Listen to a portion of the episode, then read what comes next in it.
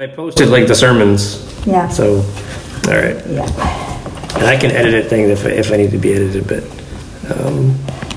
all right. So, sermon last week was John chapter 3, the first 8 verses.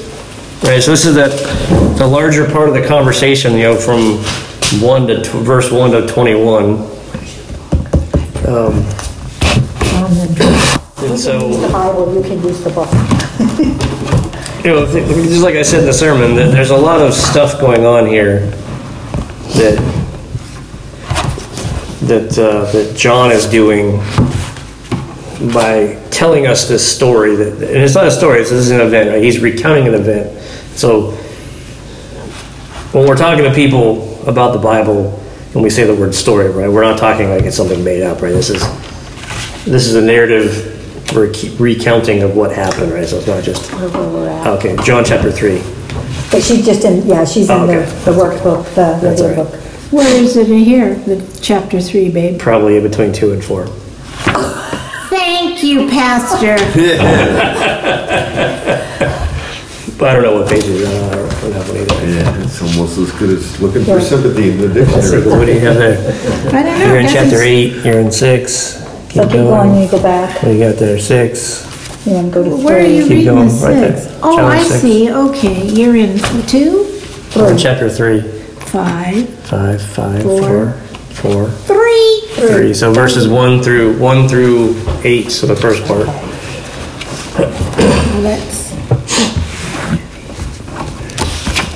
So in this,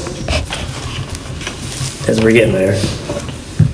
In this first part of the chapter here, what, and we can go over the whole part of the whole conversation. But what kind of strikes you guys, or what kind of stuck out to you guys between of this conversation between Nicodemus and Jesus? Either stuff you've already read or whatever. So. Yeah, I think Nicodemus already knew who he was. Yeah, he knew. He called him rabbi right off. He knew who he was. Yeah, so he knows he's a teacher. He knows he's you know, and you know, he is a teacher. Nicodemus is a teacher because Jesus, you know, later this next week or we'll talk about it. When Jesus says in verse 10, "Are you the teacher of Israel?" So, you know, that's part of Nicodemus' job is to be a teacher. Yeah, he says he's part of the ruling council in the first verse. Yeah. So he is the. You know, the council, the head of the whole Israelite religion, in a sense. You know, he's one of the guys. He's one of those people. You know, so for him to recognize that wherever you came from, Nazareth, like the little podunk town, somehow you have this authority to teach. And you know, the next part of that verse is you have come from God. And it says we, which is interesting. You know, we know. So is that kind of encouraging maybe too then? Where it's not just him. Not just him, yeah. So maybe they sent him just by himself. Mm-hmm. Right? But it sounded like there may have been other people that were aware as well. Like, this guy. Yeah, you got the short straw maybe. right, yeah. Hey, you go talk to him. And now he's trying to try to figure out how he can be born again without going into his mother's womb. Right, yeah, right. And, right. Yeah, that's an excellent point, right? So, yeah. who knows if this is a good thing or a bad thing, I guess, from the Jewish standpoint. Right, but right, he automatically understood, at least on some level, that Jesus is different. All right, and what else? I mean, anything else kind of jump out in the conversation between them?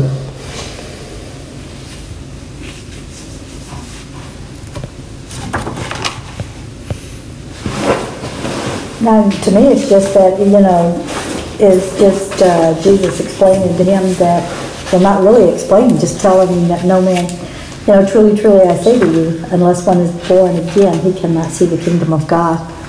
That's where he was trying to make Nicodemus, to me, understand that it didn't mean being born from your mother's womb again. Right.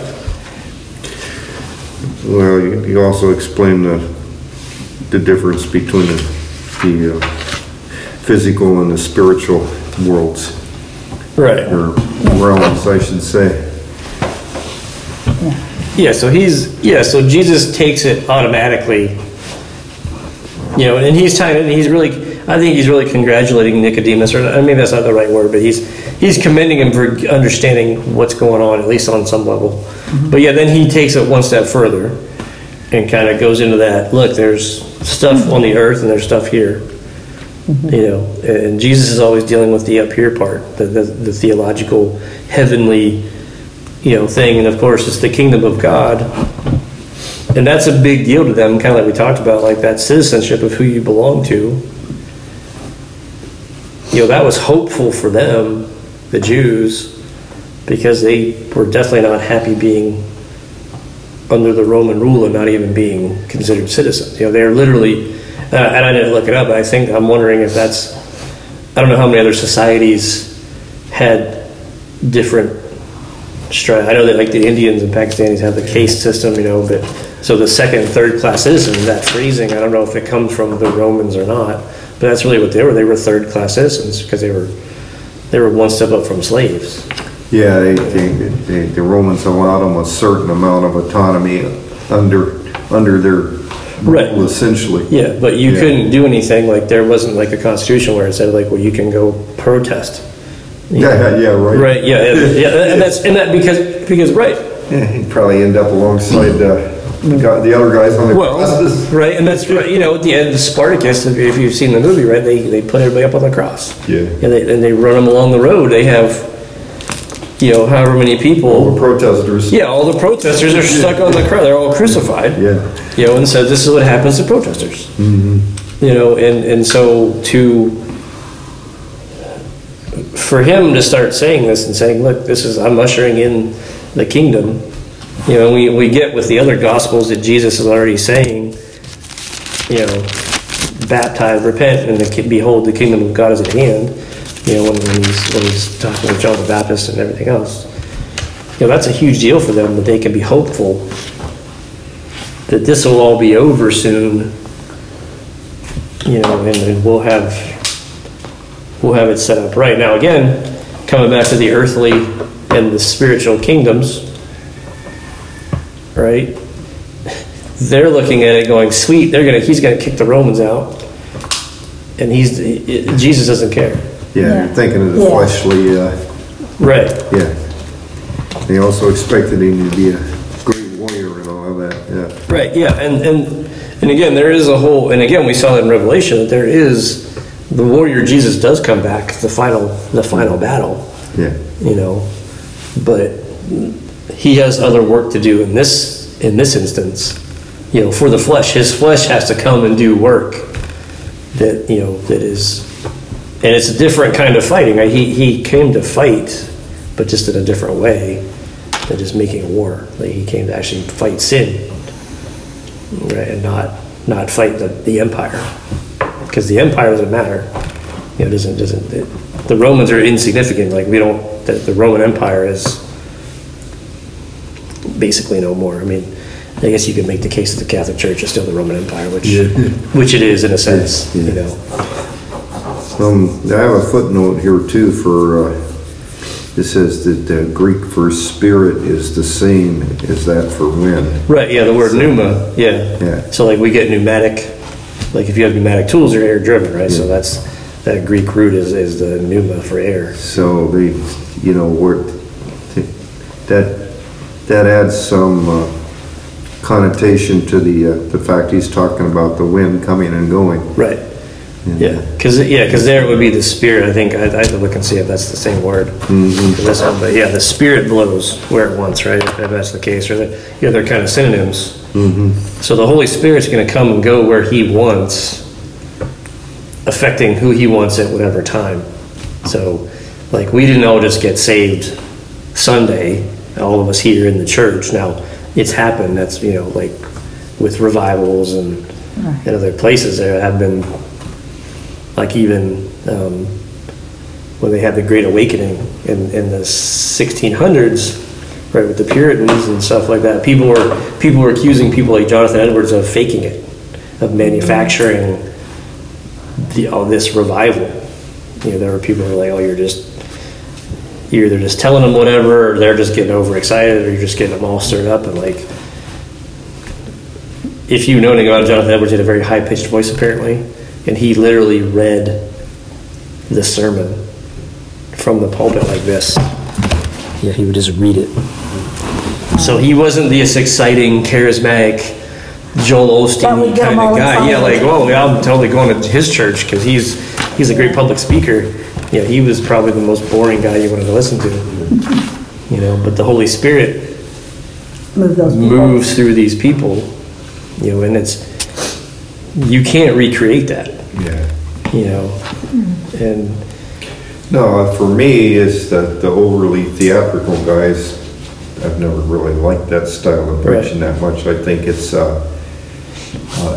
sometimes that the flesh outweighs the substance that they're trying to put across. And to me, the word, you know, speaks for itself. Not that it should be boring, but, you know, a lot of those guys, they just, you know, the show becomes more about themselves than the words sometimes. Right. Yeah, because this stuff's exciting. If you really get into and start thinking about things, it's all of it is pretty exciting. Mm-hmm. You know, it's got its own. And then again, like when you read Mark, it's all, Mark is more actiony, boom, boom, boom. You know, it's move, move, move. You know, we're going here, we're going there. It's enough to draw an old lazy slob like myself. Yeah. Right. Yeah. Yeah. You know. I mean, and that's the thing where, and again, it's the Holy Spirit. But yeah, you don't need, like, other than adding details as far as like what's not necessarily said in here, because he can't put all the. He's not writing a script to say, you know, nighttime in the temple, you know, whatever, like opening shot. You know, he's not writing a movie script where he has all these other details. He's writing the story of what he wants you to know. But you have to. There's a whole other world outside this. You know, that's going on. You know, yeah, it's actually a lot of the stuff it's created is pretty exciting actually when you start reading it. And you start putting in that content. Oh, this is like a real thing. This really happened. You know, these people were alive. They're doing things. You know, and then having these conversations. Like, I mean, literally, Nicodemus was standing face to face with God. Mm-hmm. You know, and that's crazy. Yeah, it's, to me, one of the amazing things is not only Nicodemus, but everybody that saw Jesus while he was here, that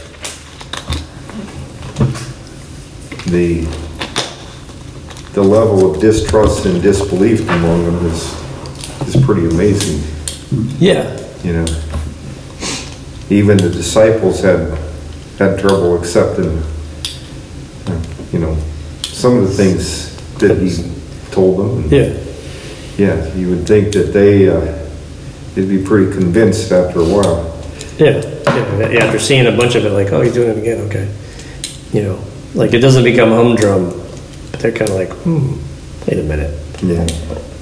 Where's the strings at? Like, hold on, where's the rabbit? You know. And yeah, and none of that. Like even, you know, Nicodemus comes back and says the signs you're doing. So obviously he was doing other things in between this that people knew about. But yeah, people. And so why do you think that is? So why do you think that Jesus comes down? He does a bunch of signs. He does things. But yet, people still don't believe it. Like what does that say about us? I guess. Well, what does it say? That blessed is he that sees me and believes, but him that doesn't see me. Mm-hmm. Right. Yeah. So if you have faith and you've never seen him, but you know he's there, and you believe in him, then that's even greater than those that have seen him and believe. Right. Yeah. Well, yeah. And the people, like, we're getting it all 100th hand. Yeah. You know, handed down to us, but like, right. So how difficult are we to impress as humans then? I guess. Right. It kind of seems crazy to me. It'd be hard to believe. I mean. It would be real hard to believe, and he's there trying to probably convince him that he is who he says he is, and trying to make somebody believe something that they're in doubt of, and unless you see him do something really spectacular, you know, it's kind of hard to believe. Oh yeah, and the thing, we and again, is being skeptical bad? No, not really, because it keeps you from following the flash in the pan guys, I think, you know, because you're like, make sure you use your head. You know, did that really, and that's, you know, I think in Peter and I think James, I think Peter and James basically warn us against those false messiahs, right? People who were trying to claim their stuff, or the people on TV. Unfortunately, a lot of the people on TV, they're the prosperity gospel people that are walking around and I heal you, and then you're like, that's that's not true. Yeah. But there are times that I've heard of other people, and I think even actually Justin was saying a couple weeks ago when he was here. I think he said his friend is in India, and he said there's healings going on. And this is in the wherever. Oral Roberts used to do. Yeah, see, that's the thing. Well, there's people that I do believe. I don't think it's necessarily just cut off. I must say, I think for the most part, it's not just a thing that's just laying around. But I do think that God uses His abilities whenever He wants. Kind of the wind blows where it wants. Kind of thing where if that's what... I just don't think it's as overt as it was in the... Right, in the biblical times, actually. And, but I believe that, not necessarily in the way they portray it on TV all the time. Right. I think that, prayer is a powerful thing, and I think God does work to answer those. Yeah. And so healing can take place. Yeah, people. You hear other stories too about the movie with the kid that fell into the ice. All of a sudden he comes back to life. That's in other times where there's other things where. Because who was saying they were talking that day? Oh, Justin actually, he told his story to me, and he had some kind of weird. What was that? Mm-hmm. Something fall. It sounded like something scraped. It did sound like that. I guess we'll look later. I didn't hear any break. I guess it's okay. But he said he had some kind of blood problem or something.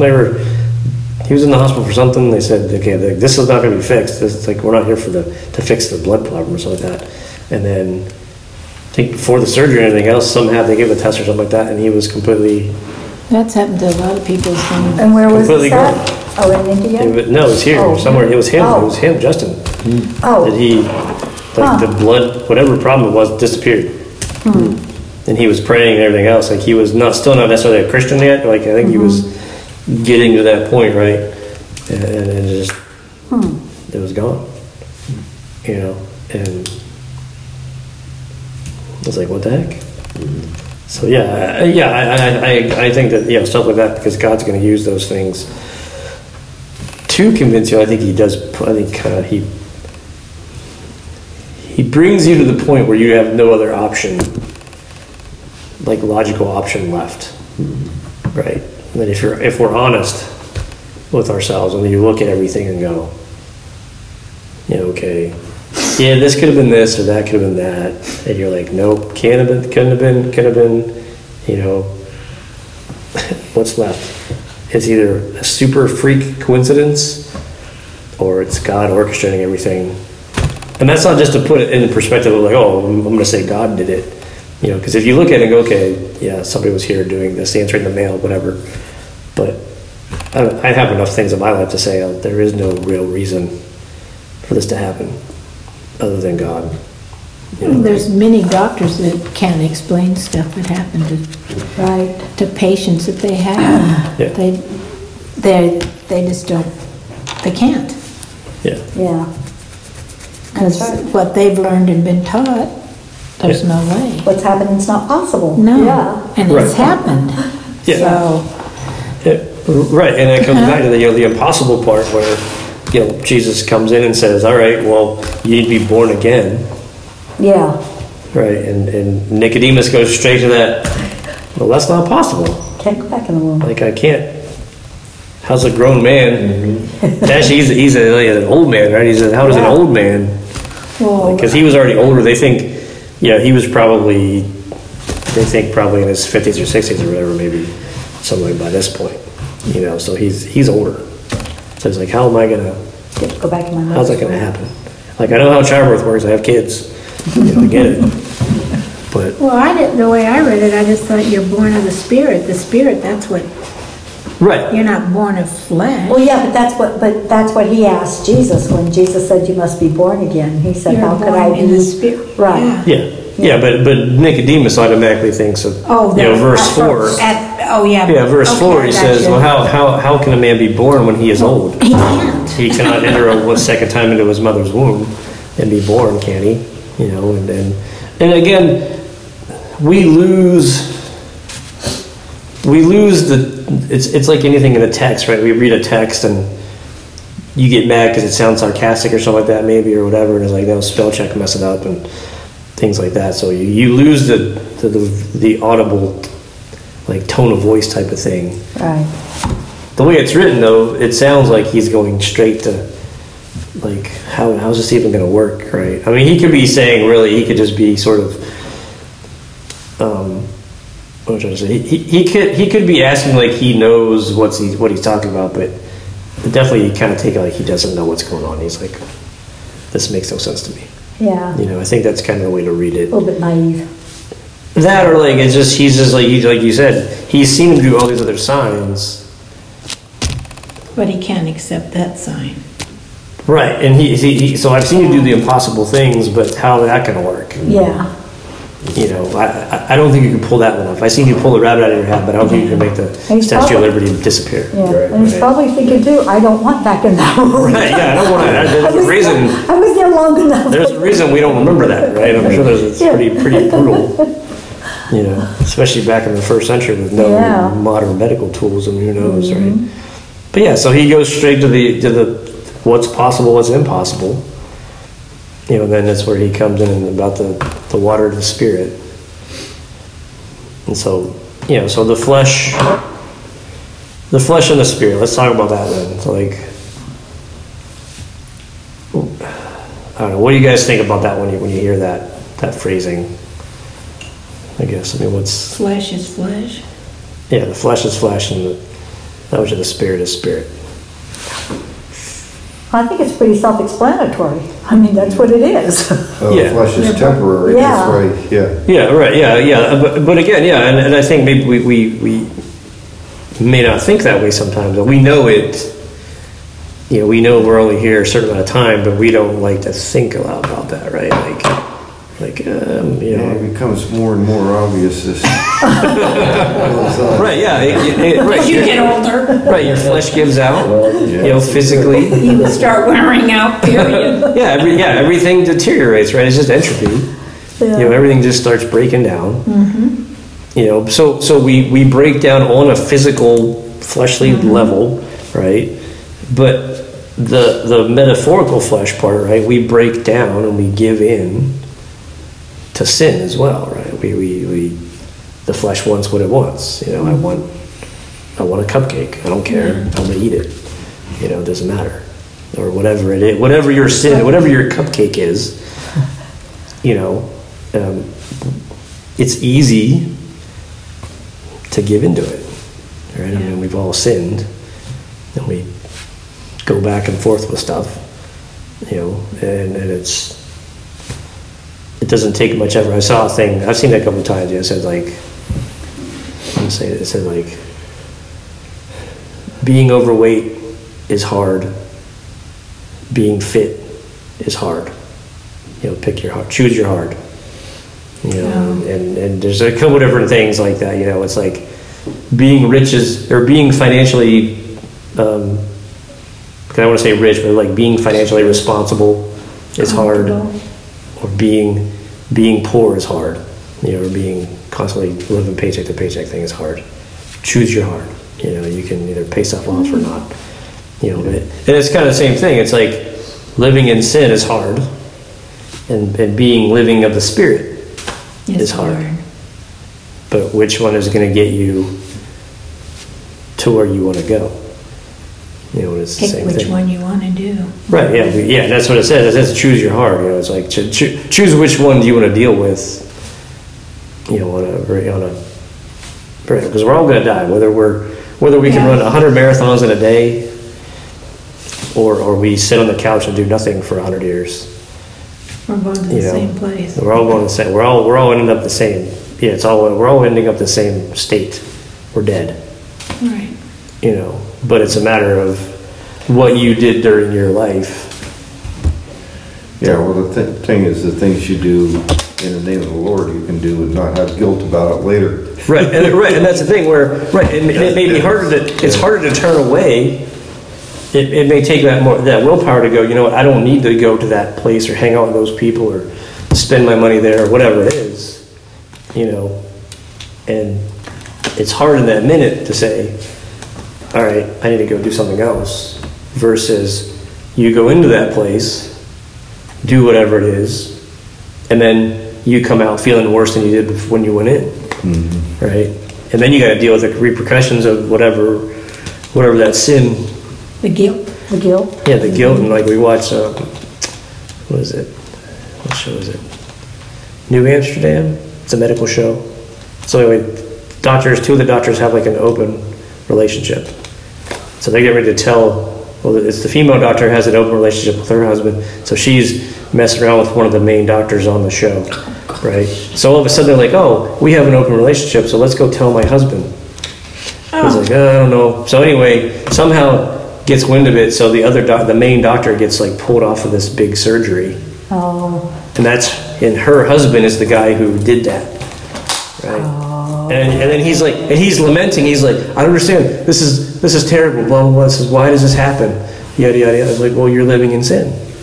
You're messing around with a married woman, and she's messing around with you. So you're equally guilty. You know, equally guilty. Mm-hmm. But you're wondering when you get fleshly repercussions, you know, people. He's jealous. He's mad that they're not her husband. Revenge. Yeah, he takes revenge. Yeah. Right. So it's a good illustration of like you wonder what happens. Well, you know, this is what happens when you do that. You know, and it's the consequences you pay for your actions. Yeah. I was reading through a psalm the other day. It was David's lament after he had that. Right. You know. Yeah, and sometimes it's other people that pay. Right. Right. You know, I mean. Right. Yeah. You ruin things, but. Mm-hmm. Yeah, with Bathsheba, you know, they got punished for that. Mm-hmm. Yeah, because he lost a kid. Yeah.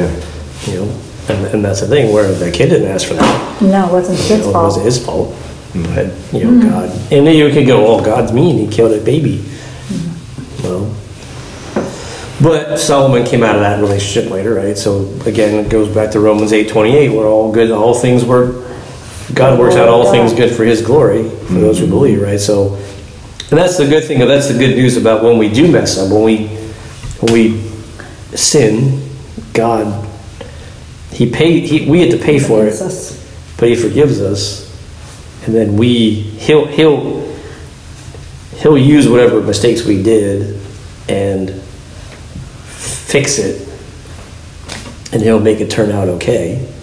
You know, where it kind of comes back to that thing where, like, I would think it'd be impossible for me to be forgiven at whatever sin I committed, but yet He forgives me.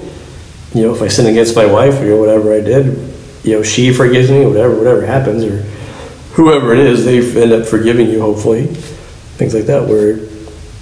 Sometimes in that, I don't want to say it's like a miracle, but that's how it works. You know, it's God's sign of saying, "Look,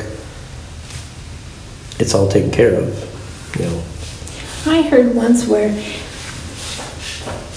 if somebody like in my past bloodline or something did something very bad, that some in the future pays for the person that did that. Is that true? Oh. Well, is that true? Well, it says like it says in Exodus that God revisits to the third and fourth generation, right? So is it true? I would say it's more of there may be, you know, because it's like the generational curses, you know, things like that, like you're you know, it's like the Kennedy curse in a way, or you know. Yeah, I've heard that. And it could be the fact that, you know, because when you look at the Kennedys, though, like, they're all doing shady stuff. yeah. From what I understand. So it's not all like just so what some person, one like person did. Well, I know, but all the tragedy that's happened in their life is bad. Well, is it tragedy or is it consequences because they're being changed? And that's where I think you have to look at it and go, well, again, the flesh gives the flesh's flesh. You know, you certainly wouldn't want a teddy for your limo driver. That's the thing where it's like, you know, if you're hanging out with the wrong people, that brings in certain things, you know, and you kind of like this thing on the show, like, oh, why is this happening? Because you're doing something you're not supposed to. You know, it's kind of like, I don't know why I got a ticket, officer. Why are you pulling me over? Because you spit. Well, you're going 100 miles an hour and a 50. Yeah. Duh. And I was here to catch you, you know. I mean, yeah, and I've done it. And maybe you've done it 100 other times, but this is the one time he catches you. But, yeah. You know, and I think some of that, I think, is people wanting to blame God for things that they just don't want to take responsibility for. But I do think other times that curse may be the fact that, look, you haven't learned. So until the person learns finally that this is not the way to act, yeah, you know, because unfortunately, you know, they say like alcoholism and abuse, things like that. They're generational because really what that means is you're learning from the other person. Mm-hmm. So you do it to them, whether it's right or wrong. You do it because mm-hmm. they did it because you heard it. So until that person stops. Breaks that cycle, yeah, you know, and learns how to, and you know, we'll say like child abuse or whatever, that if they were abused because their father was abused and whatever, yeah, right? You go down the line until you, and I don't mean it like this, so until you learn that's not the right way to parent, mm-hmm. I'll say it like that, maybe is the best way. Mm-hmm. You know, until you learn other methods to parent, that's all they've known all their right life. And it's not their fault necessarily, because yeah. Right, that's all they were taught. But until they figure out and get some help from somebody, say, hey, you know what, okay, what if you do this instead of that, right? Again, it's your choice. Mm-hmm. So if you choose godly ways to lead your family and teach your family and correct your kids or whatever, you know, you're not going to do anything, you know, and that won't change. You missed it. You needed one of those passion assassins down there. That's what I use at home. But yeah, well, you know, Catholicism takes that to a whole new level with original sin, right? Which is, you know, I believe in acquired behaviors, but I don't believe in original sin. You know, it's like when a baby's first born, it hasn't done anything wrong yet. Well, I mean, yeah, and I'm original sin. I'm an original sin guy. I think there's and that's why they have infant baptism. Mm-hmm. Like that's why the reformers, a lot of the Presbyterians and some other one, they did infant baptism because that washes away the sin. Well, how can you sin if you're just born? Because you're born with it. It's the generational. You're cursed from Adam. Well, you're cursed from Adam. We're all cursed from Adam because of what Adam and Eve did. So if you believe in original sin, it means it's transmitted all the way down through everybody. So he broke. That's why you break the cycle. Adam and Eve broke the human race, basically. Right, and so right, there's people that say no. You know, yes, Adam broke the world, but he didn't break everybody out. Like, mm-hmm. like we're not born sinful. It's probably the best way to say it, right? Mm-hmm. And so I believe that original sin is transmitted. Sin is an acquired behavior, just like you know, faith is. Yeah, you got to make those decisions. You got to make a decision to either do the right thing or follow the word of the Lord or the wrong thing. Mm-hmm. So you got little kids who haven't really been on the earth too long. Obviously, once they get old, I'm talking like 2-year-olds, 3-year-olds. 2 and 3-year-olds usually do a lot of crazy stuff that they haven't been around enough people to acquire anything. They're terrible. So where do they get it acquired from? Oh, they acquire fast. They acquire fast. They parrot. If you notice, from the first time they can speak any words, they parrot stuff. Okay, all right. Well, maybe. Yeah. And I think they do acquire stuff. They acquire stuff from not only adults around them, but the other kids. As far as wine stuff, yeah, they learn that at an early age. The mine word, mine, mm-hmm. Yeah. But so you know, there are the fleshly needs, I guess, that are built into us, and as animals, I guess, and the fleshly part, and you know, the spiritual part. I think, you know, I'm more of a believer that comes with the age of accountability, of knowing the difference between right and wrong, and understanding, you know, who the Lord is. And so, yeah, I can't say that I'm a believer in infant baptisms. Yeah, right, and see, that's where like we as Baptists differ, because like the age of accountability, I cringe a little bit at that statement, but I understand.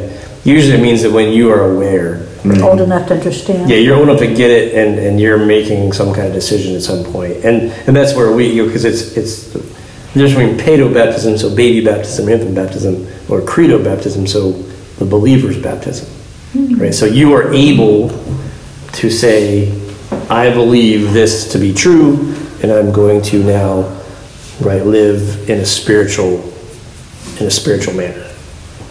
You know, I still got to eat and do that normal fleshly stuff, but Jesus isn't talking about that either. He knows you got to eat. He had to eat too. Mm-hmm. You know, but he's talking here, you know, those other carnal things, you know, that temporarily satisfies us, you know, whatever it is, whatever vice we have, porn, alcohol, food, being mean to people, being too nice to people, sometimes, yeah. Right? I mean, anything can be sinful, right? Whatever it is, you know. But I think there's a reason the Bible doesn't talk much about Jesus' childhood, right? You bury the birth and in the first events with Herod trying to kill all the babies and things like that, and then there's pretty much a gap. Yeah, there's a gap. He comes back. Because he never said there was nothing to talk about. Right. Old enough to essentially start on his mission. Because that's usually where, you know, the prophecies like Matthew and Luke, you know, when they link like where he's born and everything else, like that links him to definitive prophecies about being born in Bethlehem, you know, the house of David, so that ties him to the Davidic line. And even with Joseph, and then, you know, Luke has there's a couple of stories when he's like 10 or 12 when he is teaching in the temple, right? You know, but that's pretty much it. Yeah, there's not much in between. Now again, you have the Catholic books that do have a couple. Some of the Gospels have some stories of that surround his age group a little more. I think even the Quran. Jesus is mentioned in the Quran, I know, because they go to Egypt. I can't remember. I think there's a few stories of Jesus when he's younger in the Quran also, right? Because they know he's a prophet. They recognize that Jesus is a prophet. He's just in the line of prophets, right? He's not the son of God, what they think. But yeah, I mean, it's you know, they have a mission to tell the story of Jesus' ministry, you know, and the Christmas story is essentially the king arrives. And then we're waiting for him to come to age to be able to take over the rule, the throne, basically. Right? That's kind of what it is. And we kind of, in a way, we kind of do the same thing, right? In the kids are the age of accountability. Again, nowhere does it mention that. So part of it is, but some people are like, God, I got saved when I was 6, and I've been good ever since, basically. You know, like legitimately being a Christian like their whole lives, you know, that's not unheard of. Some people aren't till the age of accountability till they're 60, right? You know what I mean? You know what I mean? I mean, because I think that's the other part of it is that it comes back to this is it is the choice. You know, you do have that choice to live how you want to live, you know, and yeah. You can be as stupid as you want to be, I guess. That's kind of how I look at it in a way. You know, you can, You know, we see that a lot in society today. Right, you know, and that's the thing where, and again, it's hard because sometimes we choose the flesh, no matter even if we know better, mm-hmm. we choose the flesh over the spirit because of whatever reason. I mean, we can't take it anymore. Sometimes it's the path of least resistance. Right. Sometimes you're in a position where you can't help it. In a way, I'll say it in a way. I don't want to say like I'm condoning choosing sin, but right, sometimes we feel like at least mm-hmm. that there's no other option and this is just too hard. So I'll give in and I'll repent and do it again tomorrow.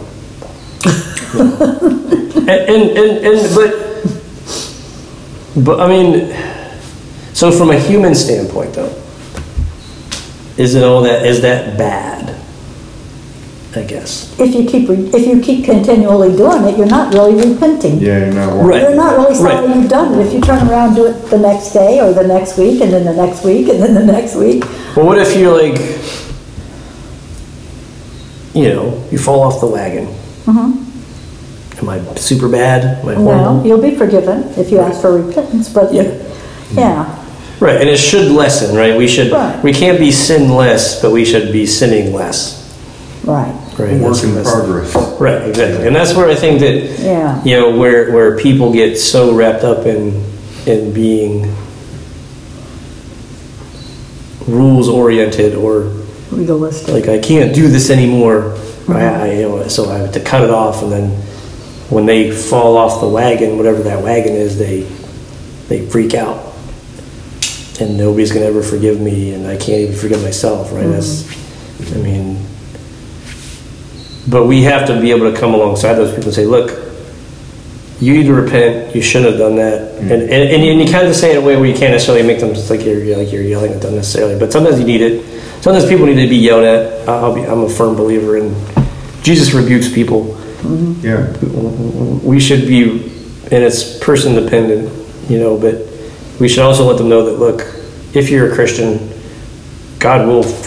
He will forgive you after you live through, even before you live through this consequence, right? Because there's going to be consequences to this action, mm-hmm. right? But look, he's already picking you up.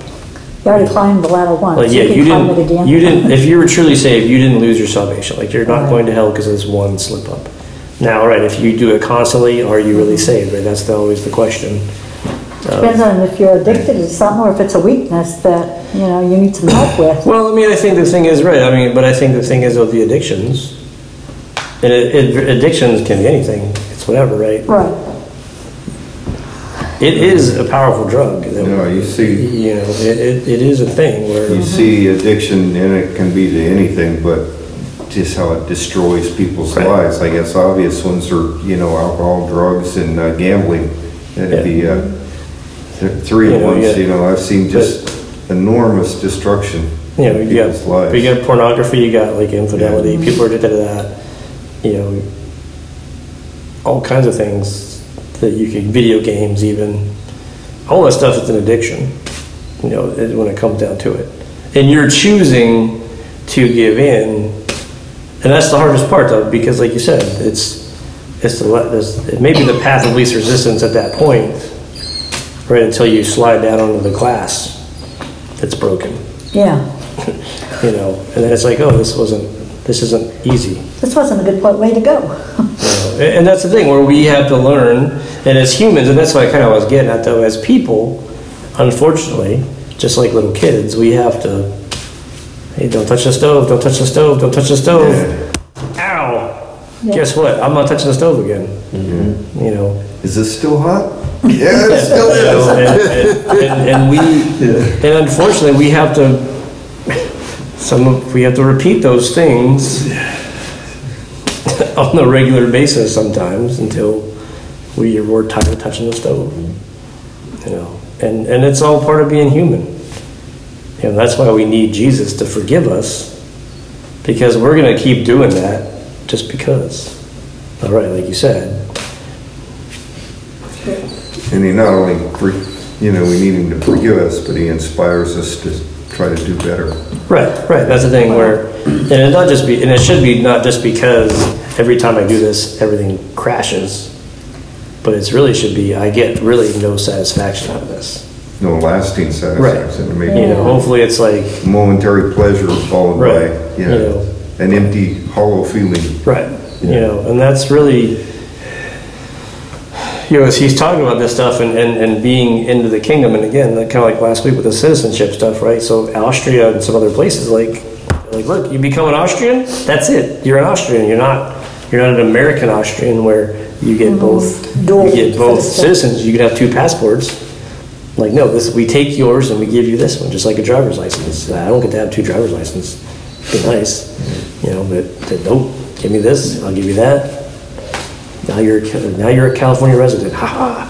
You take all your money, right? But that's what it is. You're like, ha ha! You're over here now. And you can't keep going on trips over there to the world. You gotta stay over here. And that's again easier said than done. I'm sure all of us sin today, probably. The last couple of days or whatever. Right, and we're going to do it again tomorrow. And again, some of it is like, are you committing the same sin? Because then are you actually getting it? Or is there time in between where, like you said, where you just get to that point where, look, I can't deal with it. This is the only thing that's going to sort of make me feel a little better, at least. And then you realize, hopefully, it did for like 10 seconds, and that was it. So I don't want to do it anymore again. I have friends that, I had a friend who, what soju is? Soju's like the Korean rice wine. It's sort of like a whiskey. Like it's wine or a whiskey? I think it's like a whiskey. It's sort of like whiskey, but it's made from like rice, right? Super powerful stuff. But in Korea, it's like sake, but it's Korean. But in Korea, there's like no regulations. So, when you buy a beer or alcohol, you see it's like a certain percentage of alcohol, and it's all standardized. So every bottle of Budweiser you get is roughly the same, pretty much the same alcohol content. Well, this, you could either drink 4 of these and have nothing happen, or you could drink half of this and you're on the floor passed out. Right? So that would be me. From day to day, right? Right. And it's the same. Light your lighter and they explode. Yeah, so it's crazy, right? So he had drank he had one of those ones where apparently there wasn't a lot of alcohol, but he drank 20 of these drinks. Oh my goodness! And then all of a sudden everything hit him at once, right? So he ended up eating a hot dog and passing out. Oh.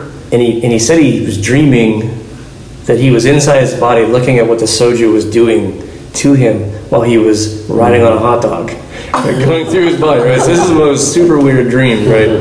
And eventually, though, I guess everything relaxed enough where the hot dog dislodged, and nobody found him. He was by the main gate of the base. Oh, so right? He was choking on the hot dog? Yeah, he choked on the hot dog and passed out by the main gate, but nobody saw him because it was 2 a.m. and everybody else was all drunk. Oh, wow.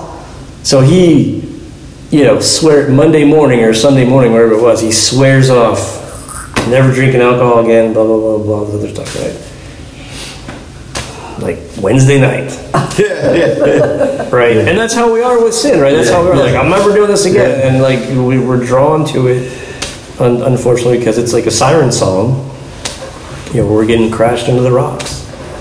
We have to resist that call to what they're trying to call us and do into the rocks. And say, nope, I got to go over this way to the lighthouse. Go that way, and again, easier said than done. So, well, if you go to any of them programs, you never say you're never going to drink again. You go one day at a time. Right, always, exactly. Always.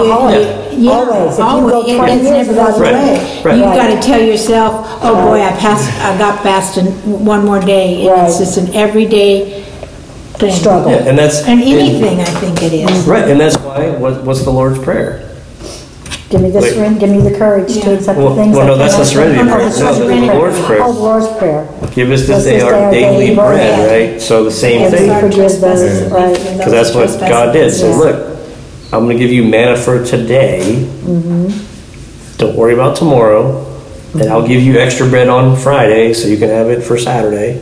So you don't have to do any work, right? Because that's how it worked for the New Testament part. Mm-hmm. But right, it's the same thing. Look, I'm not going to worry about sinning tomorrow when I have enough problems dealing with it today. Mm-hmm. You deal with I still think the Serenity Prayer is a good God's prayer. No, those programs are built, and because you have to believe in some higher power. Now they don't necessarily like mandate you to be a Christian, but they do tell you to look past yourself, because unfortunately that's a lot of times where I have no way out. Mm-hmm. I'm the only one doing it, so who cares, right?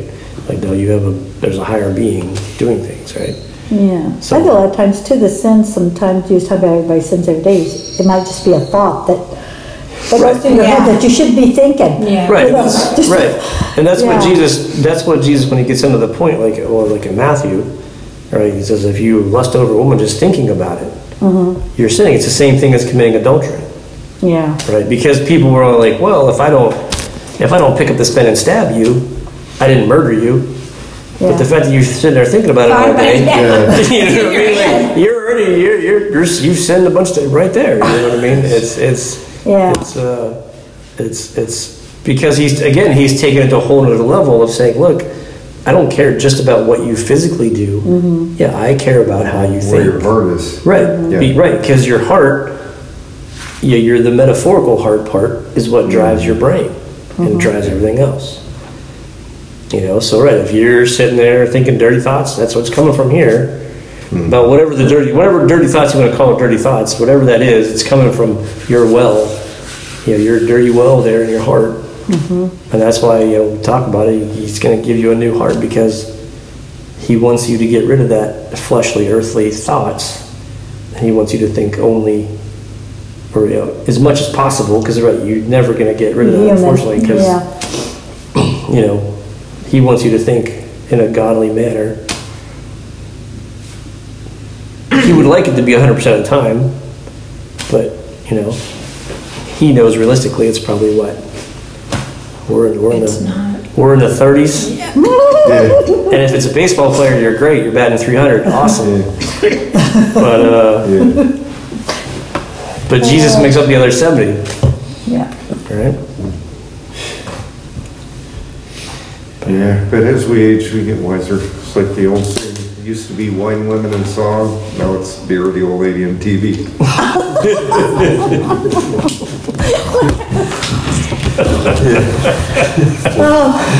Thank you.